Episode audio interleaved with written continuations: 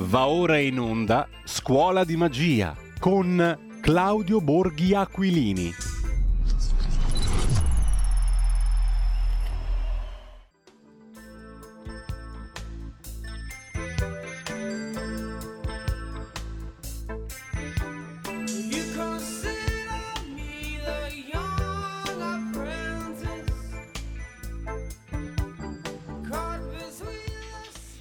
Buonasera, non, eh, non sono eh, al momento sul, sul lago perché domani mattina eh, devo, devo ovviamente partire per, per Roma, eh, ma diciamo che mh, mi piacerebbe farla la diretta sul lago, così come eh, è successo eh, in passato nei momenti in cui abbiamo dovuto purtroppo parlare di MES. Io speravo che non se ne dovesse più parlare, invece se ne riparla. Mi rendo conto che per la stragrande maggioranza è spina dei giornali, a cui come sempre invito a non credere neanche una parola. Ma mi rendo altresì conto che può essere che qualcuno dei nuovi, eh, perché passano gli anni, ma poi eh, nuove persone si affacciano anche ai nostri canali a seguirci eh, e a seguire la politica. Mi rendo conto che ci può essere qualcuno che non ha mai sentito parlare della questione MES e dice: Ma mm, perché dobbiamo preoccuparci di questa, di questa cosa? Oltretutto. mm, non, non lo useremo, qualsiasi cosa sia, quindi non è un problema. Allora, cerco in... eh, ci sono tonnellate di miei video, interventi o questioni sul, sulla- sul MES dove l'ho descritto in, in tutte le sue fasi di costruzione. Eh, avevo già cominciato a criticarlo e a spiegare perché non doveva essere votato nel 2012, quando fu, quando fu, fu approvato per la prima volta in Parlamento con, eh, devo dare atto, unico voto negativo di tutto il Parlamento che non sapeva nemmeno che cosa stesse approvando, c'era Monti al governo, eh, unico voto negativo della, della Lega eh, e di qualche persona con la schiena dritta, vedi per esempio eh, Guido Crosetto, eh, e che già subito alla prima approvazione ci costò circa 50 miliardi perché quei soldi dei fondi salva stati vennero dati alle banche tedesche e francesi, fondi salva stati che poi dopo uni- finirono nel, nel- nel- nel calderone del MES, eh, vennero dati alle banche tedesche e francesi e eh, con- al contrario di qualche gonzo che dice, beh, ma noi tutto sommato abbiamo sempre crediti e che io ho sempre detto non li rivedremo mai questi soldi, ecco che adesso se uno va a guardare bene le carte vede bene che l'ultima restituzione prevista dalle parti del 2070, no? E la prima mh, è prevista dalle parti, se non mi ricordo male, del 2034. Eh, il tasso di interesse che, che si riceve su questi prestiti a babbo morto è l'1%, l'inflazione è il 10%, quindi significa che su eh, 50 miliardi che noi abbiamo messo, noi in questo momento di inflazione al 10, noi stiamo perdendo grosso modo 5 miliardi ogni anno. Ok? Quindi mentre dall'altra parte ragioniamo del fatto di non avere i soldi per questo, per quest'altro, per le accise o similari, il MES, già prima versione, ci sta costando oggi in diretta 5 miliardi circa all'anno finché l'inflazione rimane a questi livelli. Quindi mm, forse non avevo troppo torto all'epoca, no? Perché le cose vanno studiate, la gente dice ah ma che cosa sarà? E poi nessuno legge i trattati, nessuno legge che cos'è e c'è sempre qualcuno invece che spinge eh, dicendo ma fallo, come la mela di Biancaneve, ma prendila, ma tanto cosa vuoi che sia, guarda com'è bella, guarda com'è rossa, ma tanto tu non lo userai mai, ehm, però fai così che lo possano usare gli altri, no? C'è molta logica, è una roba così tossica che noi dobbiamo scrivere col sangue che non lo usiamo mai, ma per eh, generosità no, lo, mm, lo ratifichiamo in modo tale che lo possano usare gli altri. Il- la nuova versione del MES, quello che uno dovrebbe ratificare e che ricordo fu ratificato con un voto che io non esitai a definire un tradimento da Conte e Gualtieri, questo già dovrebbe tutto sommato bastare no, per capire che tu non vuoi fare una roba che è stata trattata da Gualtieri eh, e, e- e da Conte, insomma, perché loro firmarono il trattato e poi adesso rimane giusto solo la ratifica parlamentare. Notare che persino loro, eh, cioè persino Conte Gualtieri dicono adesso lo firmiamo, ma poi otterremo delle modifiche, eh, cioè le- sulle, sulle clausole eh, del- del- dei titoli di Stato, vedrete, vedrete, cosa che ovviamente era una balla, tutto impossibile, e infatti il testo del trattato è lì com'è. E devo dire ci fu una eh, forte battaglia eh, in Parlamento da parte di Fratelli d'Italia, eh, da parte della Lega, da parte di molti di Forza Italia. Eh, l'unica eccezione era Brunetta, che fortunatamente mi verrebbe a dire non, non- non è più qui a, a- quantomeno in Parlamento a raccontarci le sue idee balzane eh, su, su questo strumento. Quindi in teoria non dovrebbe esserci nessun rischio, ma sempre a beneficio di chi arriva adesso nel dibattito e di qualcuno che magari arriva anche in Parlamento adesso, eh, essendosi persa tutta la parte, la parte precedente, ricordo molto brevemente, molto brevemente, qualche aspetto del MES e perché ratificare anche solo questa eh, nuova versione non è una buona idea. Primo, se io ratifico la nuova versione, prendo tutto il pacchetto e il pacchetto include tutte le cose indigeste che c'erano prima. Quindi non è che io, ah, io, mm, cioè dire che io approvo la nuova versione significa che io approvo anche quella vecchia. E dato che non ho approvato quella vecchia, non mi va di approvare la nuova. Uno. Due, il fondo così come è messo diventa una specie di Giano bifronte, no? Eh, che ha due usi e che prescindono dal fatto di dire io non lo uso, perché potrebbero usarlo gli altri e non sarebbe una buona cosa neanche in quel caso, perché il fondo può essere utilizzato o per gli interventi tipo Grecia, no? quindi con eh, troica, svendita, commissariamento del paese no? e similari, o per salvare le banche di qualcuno. E chi è l'unico in prospettiva, gli unici in prospettiva che potrebbero avere eh, bisogno di un salvataggio eh, delle banche in caso di problemi? Quelli che l'hanno sempre avuto anche in passato, no? Perché noi le nostre banchettine ce le siamo sempre sistemate, quelle grandi non hanno nessun tipo di problema, no? E così via. Invece eh, chi sono i, i paesi che hanno un sistema bancario un po', diciamo così, allegro, no? E che in passato hanno dovuto foraggiare con i loro soldi? Beh, Germania, Francia, no? E così via. Bene. In caso di crisi bancaria, con la nuova versione, si potrebbero prendere i soldi del MES, quindi i soldi nostri, e darli alle banche tedesche e francesi. Siamo contenti di dare miliardi del MES, quindi di soldi che verrebbero chiesti a noi per le banche tedesche e francesi? Se la risposta è no, evitiamo di ratificare la nuova versione del MES. Altrimenti, altro uso del MES è darlo ovviamente, come ho detto, ai paesi che sono in difficoltà. Ma questa nuova versione divide i paesi in buoni e cattivi, dove buoni ci sono più o meno tutti. Cattivi, guarda caso, siamo noi.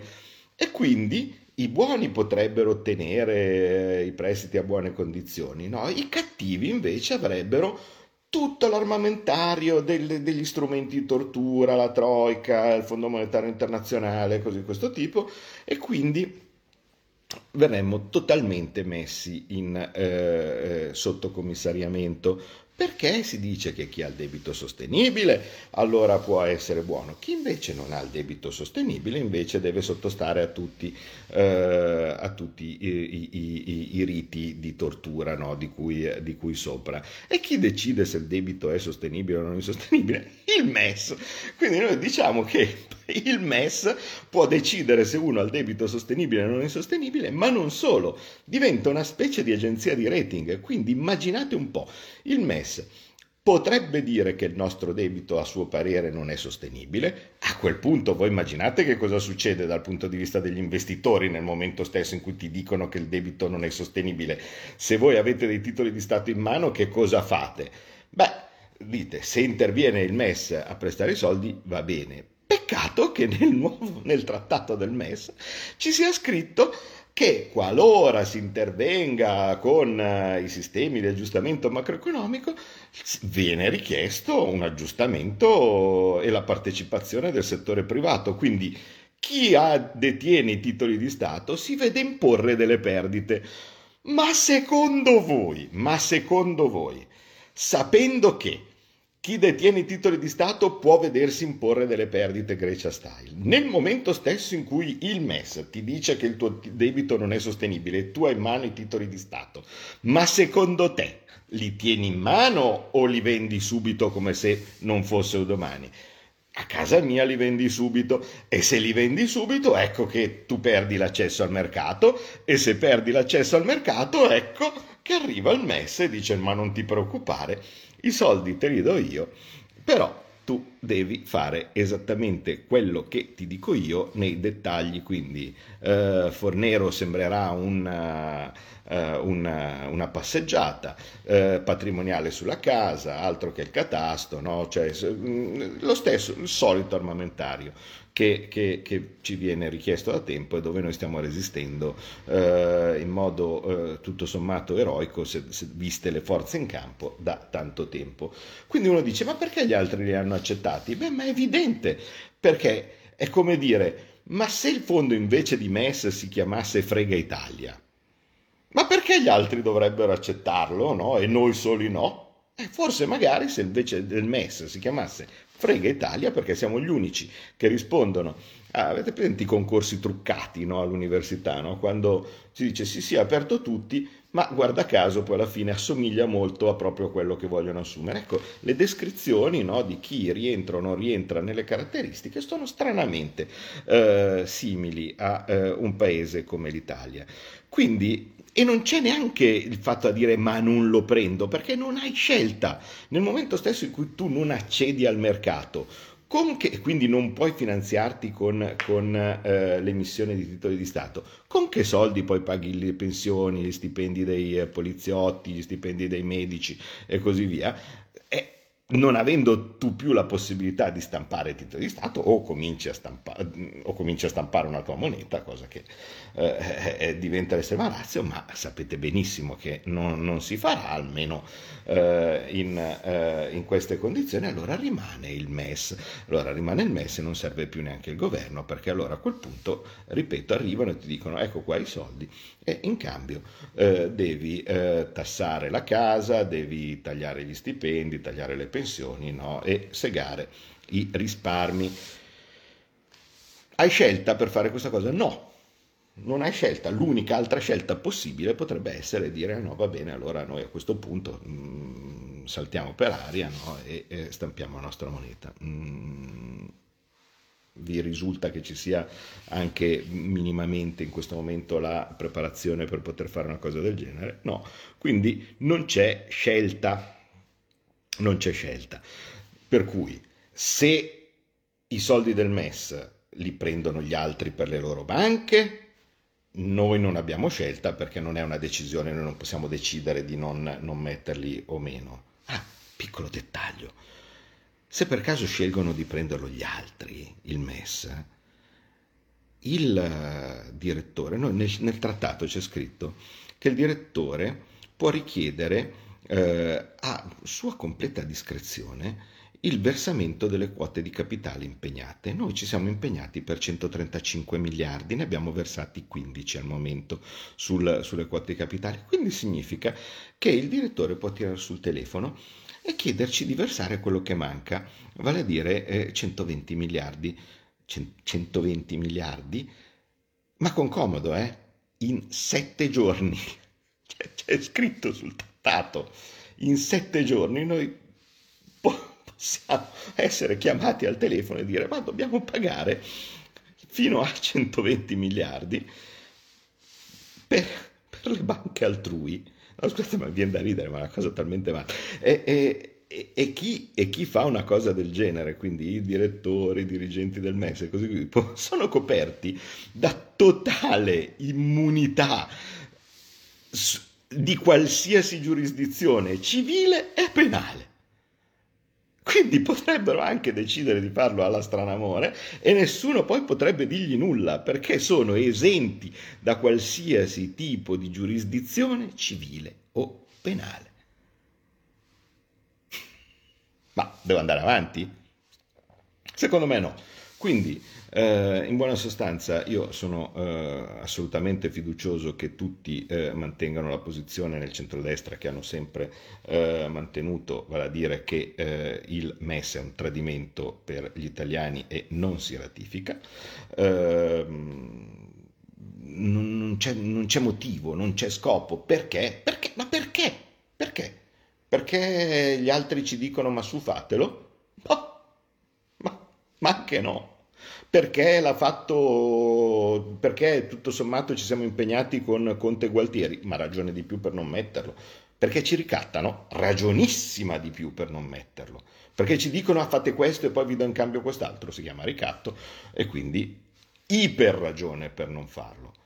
Per cui molto semplicemente il MES non è da ratificare con i dovuti modi, col sorriso, ricordando che c'è anche la Croazia che, che è appena arrivata nella grande famiglia dell'euro e che quindi deve fare anche lei il suo percorso no? per vedere se per caso cose di questo tipo e soprattutto ricordando che tutti i parametri eh, su cui è costruito il MES ormai sono nel, in cantina perché si parla ancora all'interno del MES del deficit al 3%, del debito al 60%, quindi stiamo parlando di una cosa che è un dinosauro, una cosa che non esiste più e se ci fosse della buona fede tutti direbbero tutti i parametri, tutta la cosa che, che è scritta lì è roba pre-pandemia, cose di questo tipo, non, non ha più nessun senso. Quindi hai ragione Italia, eh, ridiscutiamo tutto per fare l'agenzia del debito, per fare un po' tutto quello che vogliamo. Se invece ti dicono no, no, no, no, ratifica, ratifica, ratifica, evidentemente c'è qualcosa che non va e non occorre essere un genio né occorre essere Biancaneve, perché quando vedete la vecchietta che assomiglia a una strega e che ti dà una mela e che ti dice mangia la mela, mangia la mela, mangia la mela, ecco che forse tu quella diamine di mela non la devi mangiare. Ok? Spero che sia chiaro, non è un problema mio. Eh, Vedo Dagospia che dice uh, portate i sali a Borghi e Bagnai. Non è un problema mio, sai me che importa personalmente eh, di, di, eh, del, del, delle conseguenze del, del MES, è un problema della povera gente.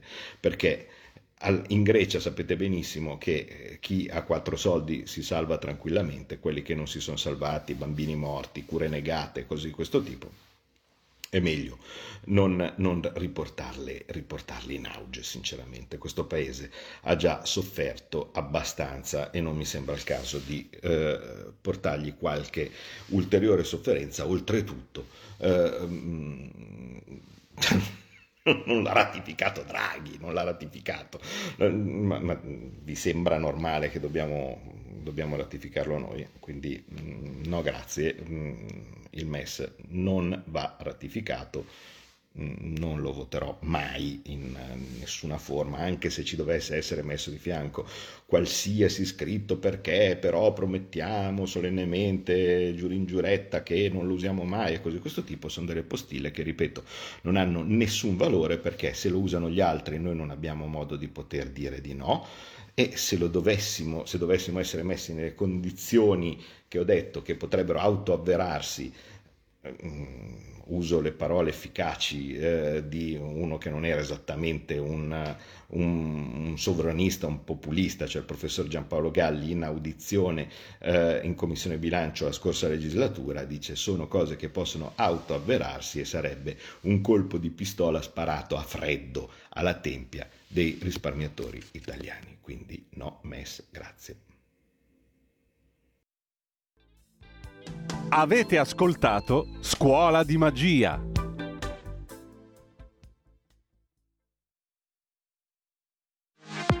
La tua radio è ascoltabile anche con la televisione in digitale. Sul telecomando della televisione digitale o del tuo ricevitore digitale puoi scegliere se vedere la TV o ascoltare la radio. Risintonizza i canali radio e troverai anche Radio Libertà, canale 252.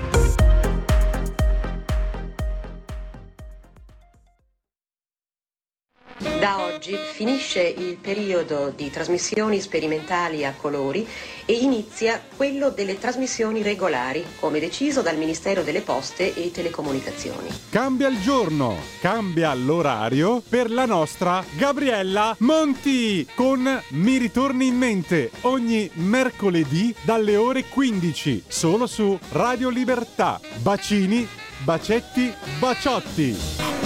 Oh, Sera signorina, kiss me goodnight.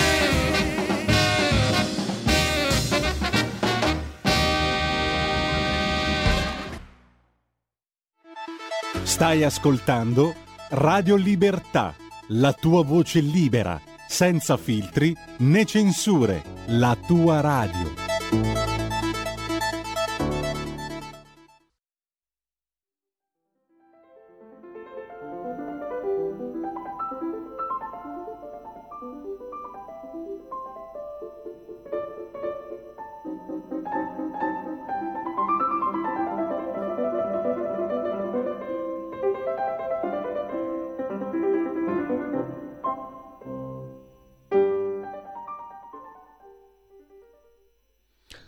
Rieccoci, adesso vorrei interrompere per un momento la rassegna stampa e gli articoli del giorno. Eh, è da un po' di giorni che vorrei proporvi un documento, un poema, anzi una composizione poetica, ma che ha un altissimo valore civile e politico. Ed è tratta dal libro di cui ha parlato l'altro giorno Pierluigi Pellegrini insieme a colui che lo ha curato, il giornalista di tempi Leone Grotti. Il libro dello scrittore, musicista, poeta cinese Liao Yiwu, che trovate per Guerini e Associati in tutte le librerie e che si intitola Wuhan, il romanzo documentario.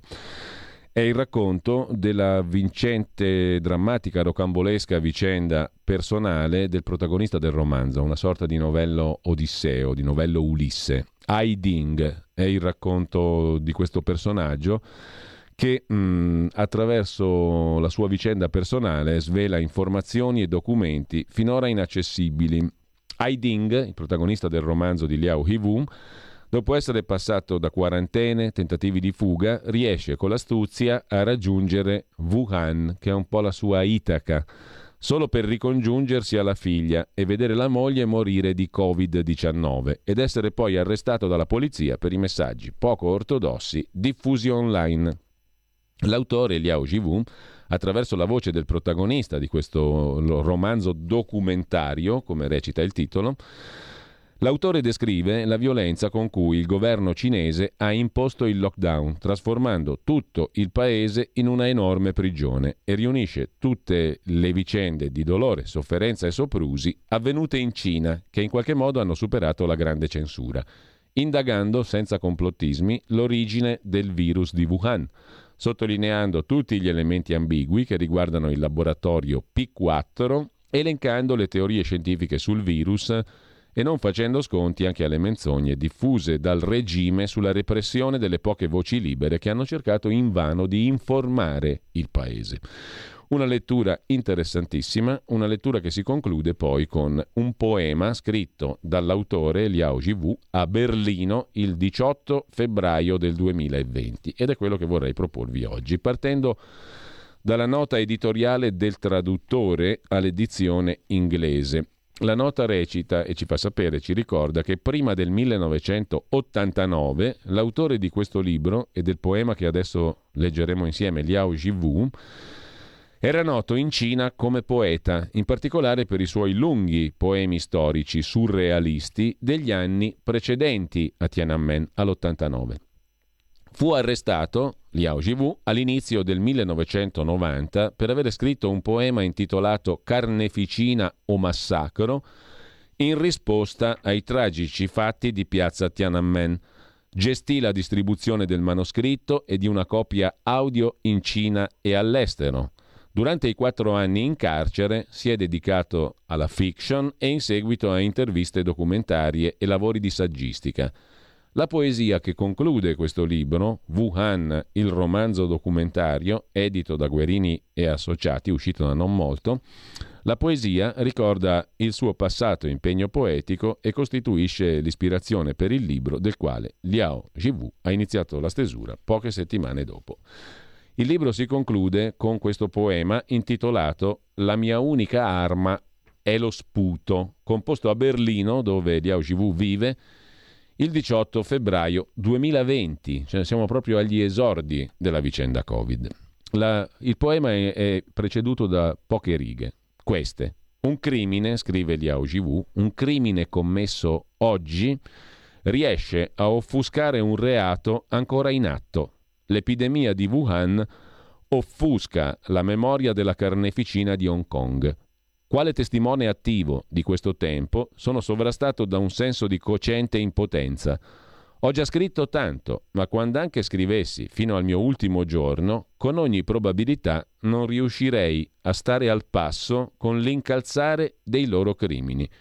Il dottor Givago, Arcipelago Gulag, L'altalena del respiro, Un canto, Cento canti e Pallottole e oppio, cioè i libri, appunto, hanno un qualche significato per le moltitudini afflitte dalla pestilenza di oggi? Dopodiché inizia il poema che io vi vorrei proporre. Magari facciamo un piccolissimo stacco musicale, visto che oggi abbiamo la fortuna di avere Wolfgang Amadeus Mozart alle nostre dipendenze musicali, un piccolo stacco e poi vi vorrei proporre proprio, ce ne vuole un po', eh? non è brevissimo, ma credo che valga la pena ascoltarlo con attenzione, questo poema, La mia unica arma è lo sputo, Liao Jivu, che è stato composto a Berlino il 18 febbraio del 2020.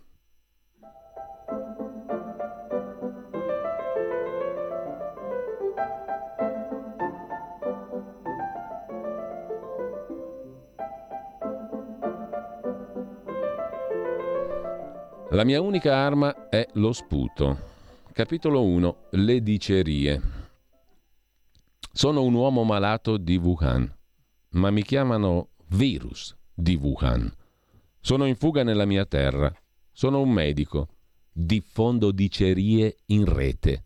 Un virus estratto dal corpo di un pipistrello in un laboratorio P4. Un nuovo coronavirus che trapassa da una bancarella di selvaggina in un mercato del pesce nel sud della Cina, come il Karl Marx del 1840 che diffonde voci nei liberi, uno spettro, un fantasma del comunismo che indugia. Prevedo che il virus, nelle sue mutazioni sconosciute, perderà le sue catene e il mondo intero sarà infettato, proprio come è scritto nel manifesto del Partito Comunista. In questa rivoluzione il proletariato spezzerà le catene e conquisterà il mondo. 2. Il processo. Karl Marx non è mai stato rimproverato, anche se fu la fonte di ogni calamità rossa. Io sì. Le autorità hanno emesso degli elenchi ufficiali. Otto chiacchieroni, otto dottori, come topi che la gente picchia a morte in strada, imprigionati nella stessa gabbia. Un processo che dura tutta la notte. La polizia indica tre zibetti, interroga centinaia di pipistrelli, un branco di scimmie. Come hanno potuto queste cavie da laboratorio finire nei mercati di selvaggina? La gente li mangiava? Come sono arrivati qui? I loro fantasmi sono qui, dice un poliziotto. I loro fantasmi indossano uniformi della polizia per un momento. Le tute del carcere, tu e io? Dico, sei pazzo? Non puoi aprire il vaso di Pandora e se l'hai aperto devi farlo sapere alla gente. Il poliziotto dice, sei pazzo? La Cina non manca di persone, ma di stabilità. Un popolo cinese stabile può mangiare tutto il vaso di Pandora. Un popolo instabile può solo farsi mangiare dai virus di zibetti, scimmie, pipistrelli. Dico che ti sbagli. Le persone testano i virus su pipistrelli, zibetti e scimmie. Le persone vendono e mangiano le bestie infette, poi vengono mangiate dai virus. Il poliziotto dice: E a te cosa importa?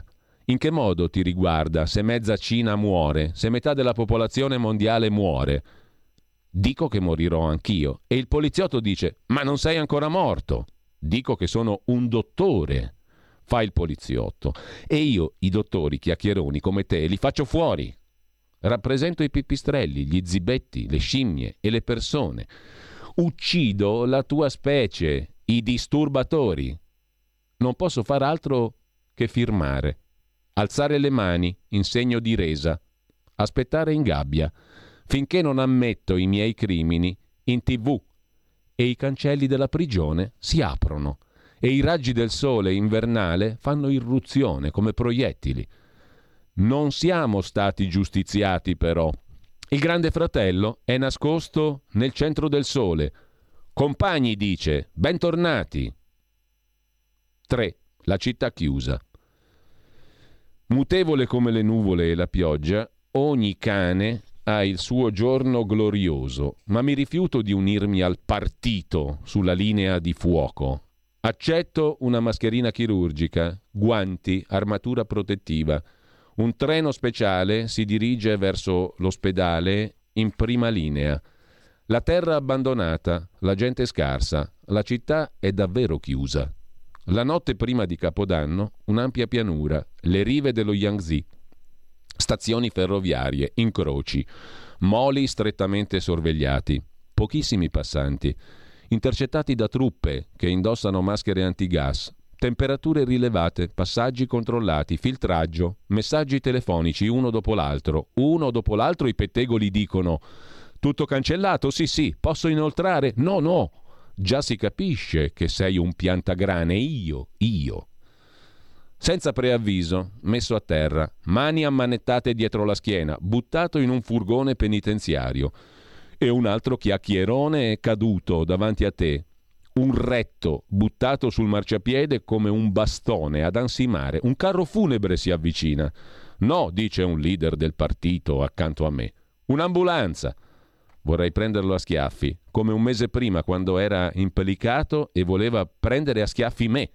Poi smentite a tutto spiano dai giornali locali alla TV centrale. Più tardi, festa di primavera. La gente torna a casa come un fiume che scorre in tutte le direzioni. Da qui si sparpaglia ovunque. Il virus coglie l'occasione per diffondersi senza freni. Solo gli otto pettegoli vengono salvati dal virus che prolifera. 4. L'ospedale. Sono un uccello in gabbia. Prima che abbia il tempo di sbattere le ali, trasferito a un'altra gabbia. Fuori dalla finestra, all'interno dell'ambulatorio, una folla febbrile come un flusso d'aria infinito dallo spazio sfiora un vasto cielo stellato e l'oceano, onda su onda. Il virus, come uno squalo, nascosto tra i flutti, un ariete che punta dritto ai nostri organi vitali. La spedizione più ardua nota all'uomo, dalle scale al corridoio, dall'ambulatorio al reparto, appena 100 metri. Un viaggio di molti giorni e molte notti. Non sono pochi a morire per strada, chiusi nei sacchi per cadaveri e portati via. Nessun addio, né identità certa. Non pochi dormono nei corridoi. Non riescono a ottenere diagnosi. Chiamano infermiera, infermiera nei sogni. Un'infermiera va in frantumi, si batte il petto, batte i piedi. Un dodicenne si stringe vicino, la conforta come un padre. Non piangere, zia. Quattro su cinque a casa mia sono morti. Nessuno ha pianto. Mi aiuti a trovare un orfanotrofio? Ancora niente letti? Una vecchia nonna borbotta tra sé. Il suo vecchio amico è morto in silenzio su una sedia a rotelle. So che voleva sdraiarsi. Anch'io, anche solo per pochi istanti. Come in altri tempi gli inceneritori di cadaveri. Facili da raggiungere, mentre sogno a occhi aperti o chiudo gli occhi sul turno di notte l'interezza di un muro in fiamme. Le barelle pure luccicano, io divento becchino. Metto da parte il mio stetoscopio e prendo una pala per rimuovere i resti. Spalo centinaia di smartphone, come i nazisti svuotavano le camere a gas, di occhiali, corone dentarie e altri oggetti in metallo degli ebrei. Dopo questo, i miei aiuti. Uno cade stecchito a terra, uno perennemente in quarantena. Il paziente, con maggiori probabilità di sopravvivere, si strappa improvvisamente la mascherina, sputando come una mitragliatrice. Questo grande poeta grida La mia unica arma è lo sputo, la mia fede è coperta di mosche. Mi trascinano al controllo della polizia dell'ospedale, legato, bocca sigillata, con super colla trasparente. Qualcuno chiede del cibo, qualcuno risponde Stasera non si può, non c'è bisogno di mangiare. 5. Ritorno a casa. Dovrei riposare, dice un leader del partito, prendermi una pausa. È mezzo mese che non torno a casa. Il virus, tempo fa, si è trasformato da un fenomeno genetico anonimo a un celeberrimo goblin infiammatorio. Questo impero prima ha chiuso la bocca a otto chiacchieroni, poi ha tappato la bocca di miliardi di pettegoli, ma la bocca del virus non può essere chiusa. La libertà di parola del virus di questo impero è maggiore di quella lasciata alla cittadinanza. Quando il virus va all'opposizione, scappa di prigione. Codardamente l'umanità chiude città dopo città e circonda e intercetta coloro che fuggono dalle città. Esausto, penso solo a casa, solo penso a un ritorno a modi di vita passati, noodles bollenti, coperte calde, chiacchierare col vino in tavola, divagare, fregandosene degli affari nazionali, così lontani. Oggi vedere i parenti è più arduo di un allunaggio e la casa è una prigione, assai più di una prigione. Il quartiere è chiuso, i condomini pure, sotto chiave. Ogni casa chiusa dall'esterno. Tutte le chiavi sono in mano all'amato partito. Mia moglie usa una chiave di riserva per aprire la porta. Un vicino segnala immediatamente il fatto. La porta d'ingresso viene sfondata, i poliziotti sono in soggiorno. Leggono ad alta voce il libro del rimprovero. Speriamo che tu rifletta ben bene, se non rivedi i tuoi modi, dovrai essere punito secondo la legge. Capito? Capito, risponde mia moglie. Anche l'infetto e morente Li Wenliang risponde a quel modo. Se ti opponi, la tua morte resterà inspiegata. Ma lo sanno tutti, in una società normale non può esserci una sola voce. Una riunione mentre l'epidemia si diffonde. Mascherati, marito e moglie scortati da poliziotti mascherati. Annuiscono, entrano, chiudono a chiave la porta, la sigillano ancora con del nastro adesivo. Un fottuto trattamento assai migliore rispetto a quello riservato a uno nel braccio della morte. Mi lavo, mi disinfetto, mi butto sul letto. Dormo come un maiale, due giorni e due notti. Poi mangio e faccio l'amore. I ricercatori scientifici lo sanno, anche i topi di laboratorio fanno l'amore e mangiano. Poi gironzolando dalla camera da letto alla cucina attraverso il soggiorno, leggendo libri, stando su internet, giocando con i puzzle con la figlia di quattro anni, meditando sui predecessori che vivevano senza scopo la vita, nei libri di storia cinesi, il re Wen di Zhu, rinchiuso in una cantina a studiare il libro dei mutamenti, Hu Feng, che compone una lettera di 300.000 parole a Mao Zedong, per poi essere rieducato attraverso il lavoro per oltre vent'anni. Dovrei anch'io scrivere, ma troppo tardi. La porta d'ingresso è stata di nuovo sfondata, il poliziotto che mi aveva ripreso è nel mezzo. Dichiara che questo edificio ha diversi casi confermati di virus. Tutti i residenti devono immediatamente isolarsi. Urlo, ma io non ho febbre! Ma pochi non contano davanti ai molti. Mia figlia, terrorizzata come un pulcino rapito da un'aquila. La moglie casalinga, la più testarda, si tuffa in cucina, rifiutandosi di andarsene. Degli omoni sfondano la porta a vetri e le tolgono di mano un coltello da cucina, come fossero di fronte a una cagna che ulula alla luna e alle stelle. Lei urla: Ho il diritto di morire a casa mia. Un attimo dopo la spogliano nuda, i pantaloni del pigiama strappati. Buon Dio, che modo di fare le cose. Non la lasciano coprire. La portano al piano di sotto, a culo nudo, in una macchina, colpita con manganelli elettrici. Finché non sviene, il marito e la figlia vedono tutto. 6. Isolamento. Un'infestazione di cadaveri. Crematori. Tutti dichiarano l'emergenza. Fuori dai crematori tutti offrono aiuto a Wuhan e prima di andarsene stringono il pugno, giurando solennemente alla bandiera rossa, a 5 stelle. Per realizzare il comunismo, bruciarli velocemente, bruciarne tanti, bruciare alla massima capacità. Decine in un giorno, bruciarne centinaia, come fossero solo uno. Questa è una guerra invisibile. Armate di virus ribaltano montagne, rovesciano mari, esplodono incessantemente, zampillano, sbocciano, caricano il mondo. Io mi muovo nella direzione opposta. Un vento a forma di pipistrello che ulula come un ubriaco sfrenato che inciampa. Figlia e moglie diventano immediatamente un ricordo. Ho sentito che sono in un campo di concentramento chiamato Arca. No, si chiama ospedale pop-up, quasi come la grande arca del diluvio nella Genesi. Ma il posto in cui sto andando non ha nome. Niente alberi, neanche merli minacciosi, ci sono solo pareti in vetro, altri proiettile, mattoni. Dopo la disinfezione sono nudo come un pesce squamato mentre affondo in un acquario. Grido fino a diventare rauco, ma non riesco a sentire la mia voce. Questo è un incubo da cui non riesco a svegliarmi. Un dottore davanti al cancello dell'inferno salva i pazienti.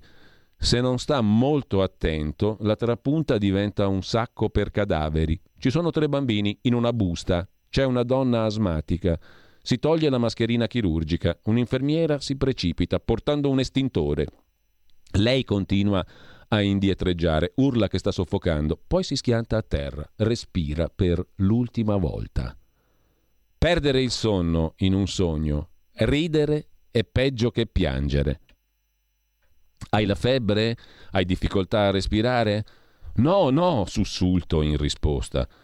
All'improvviso non posso fare a meno di dire intubare, accesso venoso, maschera per l'ossigeno. Un carro funebre attraversa la mia mente, con la mia anima aggrappata al volante. La mia anima corre verso il decollo, come una rana dilatta. Il leader del partito arriva con l'aria sconvolta. È venuto anche l'imperatore di oggi e io dico, non voglio morire qui. Dove vuoi morire? A casa. Non hai casa? Allora in città. Questa città non è tua, questa patria pure non è tua. E di chi è? Delle persone. Io non sono delle persone. Se non hai il virus, sei le persone. Se ce l'hai, non lo sei. Ricordi Chernobyl? Puoi solo morire qui. Come quei poveri diavoli irradiati, i morti possono solo giacere all'interno di un sarcofago di piombo. Mi si rizzano i capelli. Salto in aria come una molla meccanica. Il mento del leader del partito prende un brutto colpo, allarmi scattano ovunque, infermieri e pazienti urlano di paura. Forza, tenetemi giù, datemi una doppia dose di sedativo. Quando torno in me stesso, sono già passati due giorni, in un sacco per cadaveri, come un tronco duro gettato su una montagna di legna da ardere. 7. La fuga. Questa è la stagione più crudele, gravida di lillà. Un addetto alla cremazione che scrive poesie imitando Eliot e il suo lamento ne La terra desolata. Questa è la via più crudele per il paradiso. Non occorre alcuna sorveglianza perché i morti non possono correre. Prima che il suono delle parole cessi, io mi tiro su dal sacco per cadaveri. Il ragazzo diventa pallido, grida che ha visto un fantasma. Alla luce tremolante della bocca della fornace rispondo: Sì, hai visto un fantasma. Poi mi giro e me ne vado. Le strade, dentro e fuori la città, tutte bloccate, trincee tortuose, piene d'acqua, come fossati tra le nazioni. La sola vista raggela. Mi giro a sud, c'è un muro dall'altra parte della strada che va avanti all'infinito, dividendo le tre città di Wuhan come Berlino Ovest e Berlino Est. È questa la guerra fredda? Wuhan Ovest è più democratica e libera di Wuhan Est? Non c'è la stasi? O il nuovo virus e la polmonite si diffondono ora più lentamente? Seguo il muro, pensando come un cane proverbiale che si rincorre la coda. Per un momento sta fermo. Due soldati dell'esercito di liberazione si precipitano su di me, chiedendomi una parola d'ordine. Alzo entrambe le mani. Andiamo. La gente, arrabbiata, più paura non ha. Mi tolgo la maschera e sputo. Questa è l'unica arma del popolo. Come gazzelle fuggono via e come gazzella anch'io salto sul tetto della loro macchina. Poi oltre il muro, dietro di me i suoni degli spari e delle sirene, ma che altro potevo fare? Questa notte, ovunque, ci sono senza tetto, persone senza un posto in cui andare, pazienti positivi, carri funebri, ambulanze e auto della polizia che fanno la spola in mezzo a tutti loro. Una bambina che insegue un carro funebre, sua madre portata via, ieri anche suo padre e suo nonno stecchiti. La voce rotta fa un ruzzolone, il carro funebre è lontano, sparito, lei ancora lo insegue, urla ancora, perché non mi vuoi, mamma? Su un cavalcavia mi imbatto in due fantasmi, magri come scheletri. Uno è fuggito dalla zona di isolamento, uno da casa sua. Hanno vagato per metà della notte, affamati e infreddoliti. Mi implorano di filmare le loro ultime volontà, di metterle su internet e poi saltano oltre la ringhiera. Uso i loro telefoni per informare la polizia. Mi domando se voglio saltare anch'io. È quasi l'alba. Scende la neve. È chiusa anche l'autostrada. Un camion, cargo, fa avanti e indietro da sei giorni, senza trovare uscita. E il settimo giorno, il giorno del riposo di Dio, l'autista abbandona il camion e fugge, tallonato dalla polizia che urla Fermati, parola d'ordine! Lo vedo in lontananza, saltare da un altro cavalcavia e di nuovo penso di saltare io stesso. Sono un uomo malato di Wuhan, ma mi chiamano virus di Wuhan. Sono in fuga, nella mia terra. Sono un medico. Questo è un epitaffio che ho scritto in anticipo, anche se lo so, in questa epidemia senza precedenti, nessuno può lasciare un epitaffio per quei cinesi sepolti vivi in un impero di bugie. Liao Jivu, Berlino, 18 febbraio 2020.